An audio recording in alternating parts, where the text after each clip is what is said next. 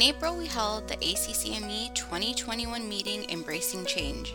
During the three day conference, we welcomed more than 850 registrants from all 50 states and eight countries outside of the US, representing 469 organizations. Our theme this year embodied the strength of our continuing education community as we strive to engage healthcare learners and their care communities in improving and leading transformation.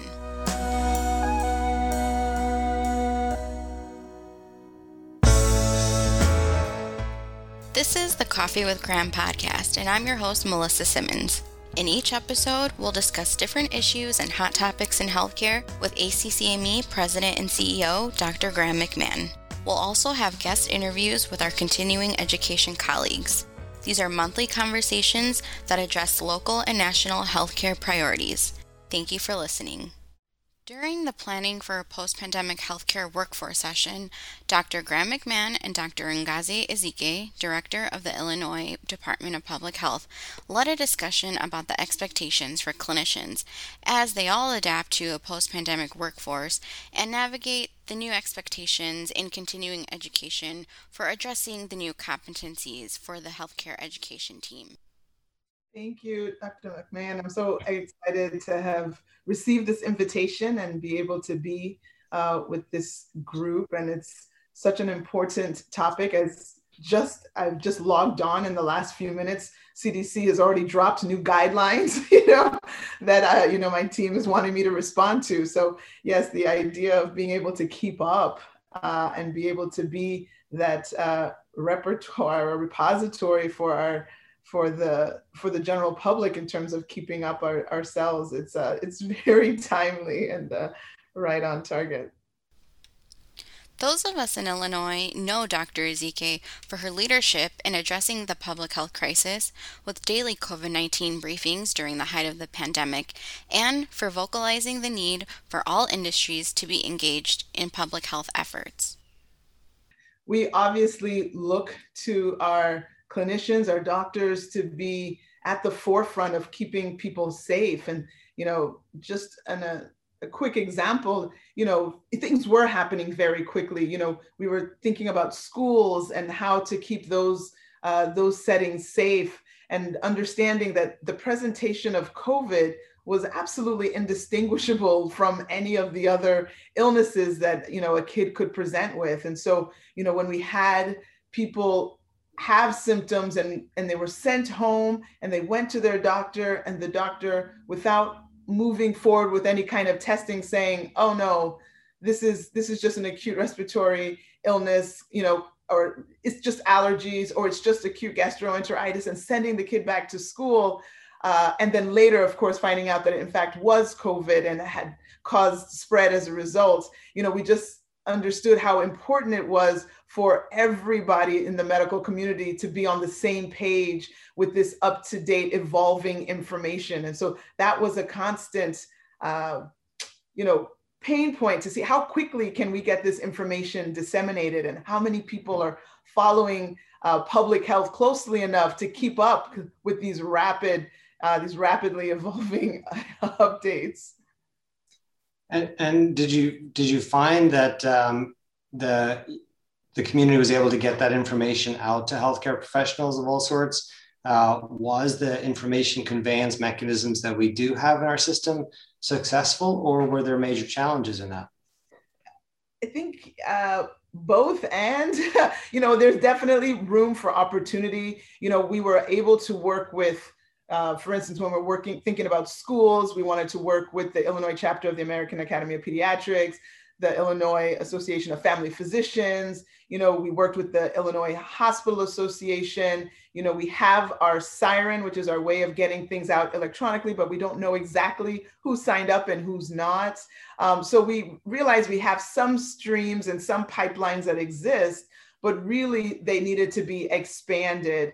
Um, and so we're looking inward to see what we can do. We know that uh, we probably need to step up and have free you know CEs that we put out in response to something like this, and that people know that you can go to the state health department's website and look for relevant, uh, poignant CE information so that you can keep yourself abreast.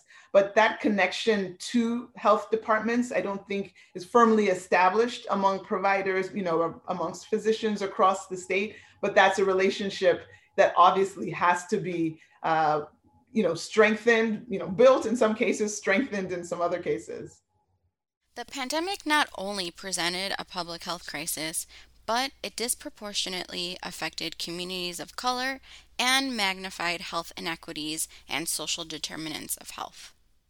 I mean, of course, I think these issues were were well known before before the pandemic they they the pandemic didn't ha- somehow have an exception uh, to to the facts that were already on the ground. So you know, I think uh, we saw inequities in many different stages. Um, I think we tried to be very nimble and responsive right away in terms of having a, a health equity work group as part of the COVID response team. And that work group was actually filled with people from various communities that was filled with advocacy group uh, workers who were just going to make sure that they held the state health department, held our feet to the fire to make sure that we were not uh, intentionally or unintentionally leaving any group behind.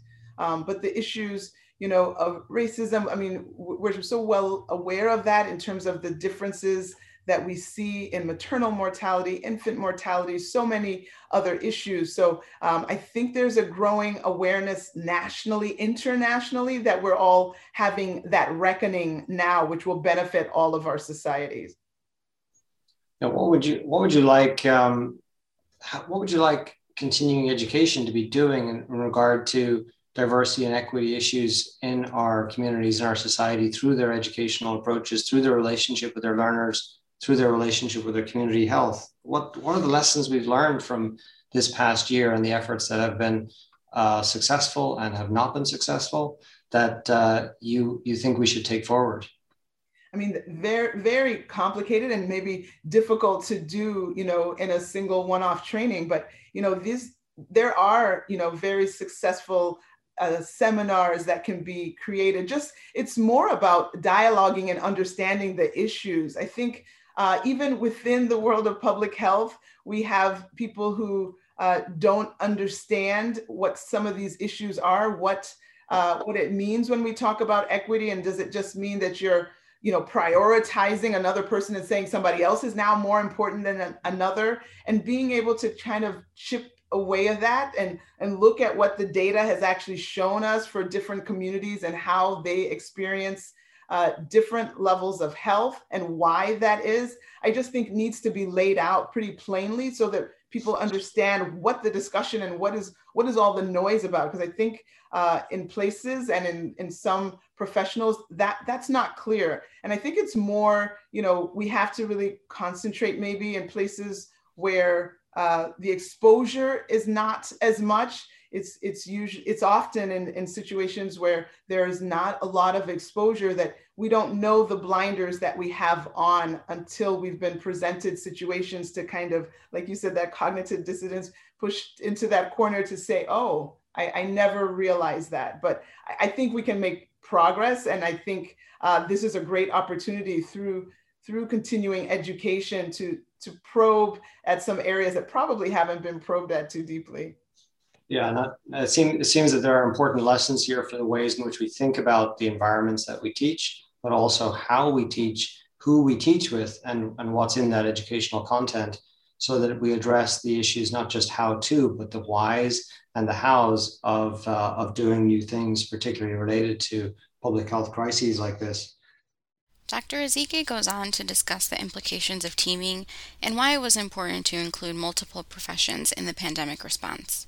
I think the lesson that we learned too strongly was that you know bad information goes faster than than the truth you know? So you know it's really hard to unring that bell um, and so trying to get in front of things sometimes you don't even see something coming so trying to unring the bell is the only the tool we, we have but you know the comms team, like we've had to grow our communications team in, multiples to deal with, you know, getting the message out using different media. We're we're bringing on you know younger people much younger people to help us with new meet you know we have to have activity on tiktok if we're going to reach out to teenagers and, and 20 year olds you know that's not any expertise that we had. Uh, so really trying to get ahead and, and direct the narrative instead of responding to misinformation.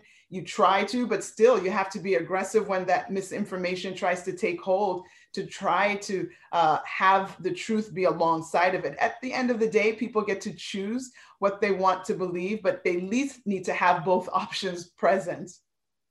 Yeah, it's so easy to create that medical misinformation. You need a, a compelling, empathetic story, a, a piece of truth in the information, you know, something that sounds molecular or biologically plausible, and then you got to have something sensational associated with it. You bring those ingredients together, and you've got something that can take off across social media and do enormous amounts of damage, um, but elevate those who have some ulterior motive in presenting and disseminating that type of information. In some cases, targeting very specific communities, um, very intentionally and dangerously.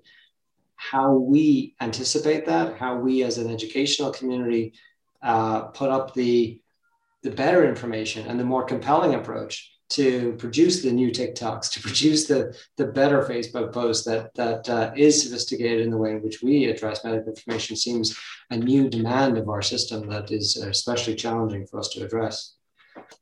Are, are there other final comments you'd like to make to our uh, esteemed colleagues in continuing education that might uh, help us make a bigger impact on our communities? Yeah, I, I think we just all have to remember that all of the physicians like health and wellness obviously is our is our first priority. And uh, we achieve that obviously with prevention of so many of these illnesses that go on to cause so many of the things that we're then managing. So you know the behaviors ourselves are, are there's teaching in that making sure that we are on top of uh, really compliant with the you know hand hygiene before and after each patient that these patients see how important that is not just in COVID times. You know, we have been lax with letting our, you know, our patient populations get vaccinated for the flu each flu season at about in the 40s percent, you know. So as we look at, you know, where we are in Illinois, that we vaccinated over almost 55% of the adults, that that's incredible given how we have not uh, been able to really more effectively champion vaccination. So these are things that we just really need to focus on uh, so that when you know everyone is saying that the next pandemic is not going to be another 100 years from now and so to really be ready for that we want to also have you know a populace that's ready to accept the measures that will keep us as safe as possible and minimize death. And that might be the hand washing, learning, you know, understanding that masks are good, understanding that vaccinations are, are the best uh, public health intervention of the last century, uh, and that we need to take these out readily. So I think there's room that we can uh, improve on that, which will help the people that we serve.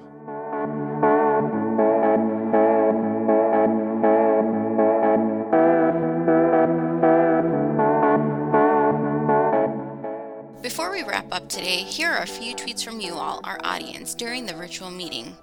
At cventura5001 says, Really, really enjoyed Dr. Shanice Reese Queen's session, Own Your Own Awesomeness. It was so timely. I definitely struggle with imposter syndrome, so it was great to hear her dropping that knowledge. At M. Burnson Leung says, amazing to bring together leaders from all over, celebrating what we've accomplished this year, but also pulling no punches about the state of American medicine and public health. At Carol underscore Pizuzzi says, definitely a great start. Worth my lack of sleep attending from Sydney, Australia. Thanks, we're glad you think so, Carol. And that'll do it for this episode. Until next time.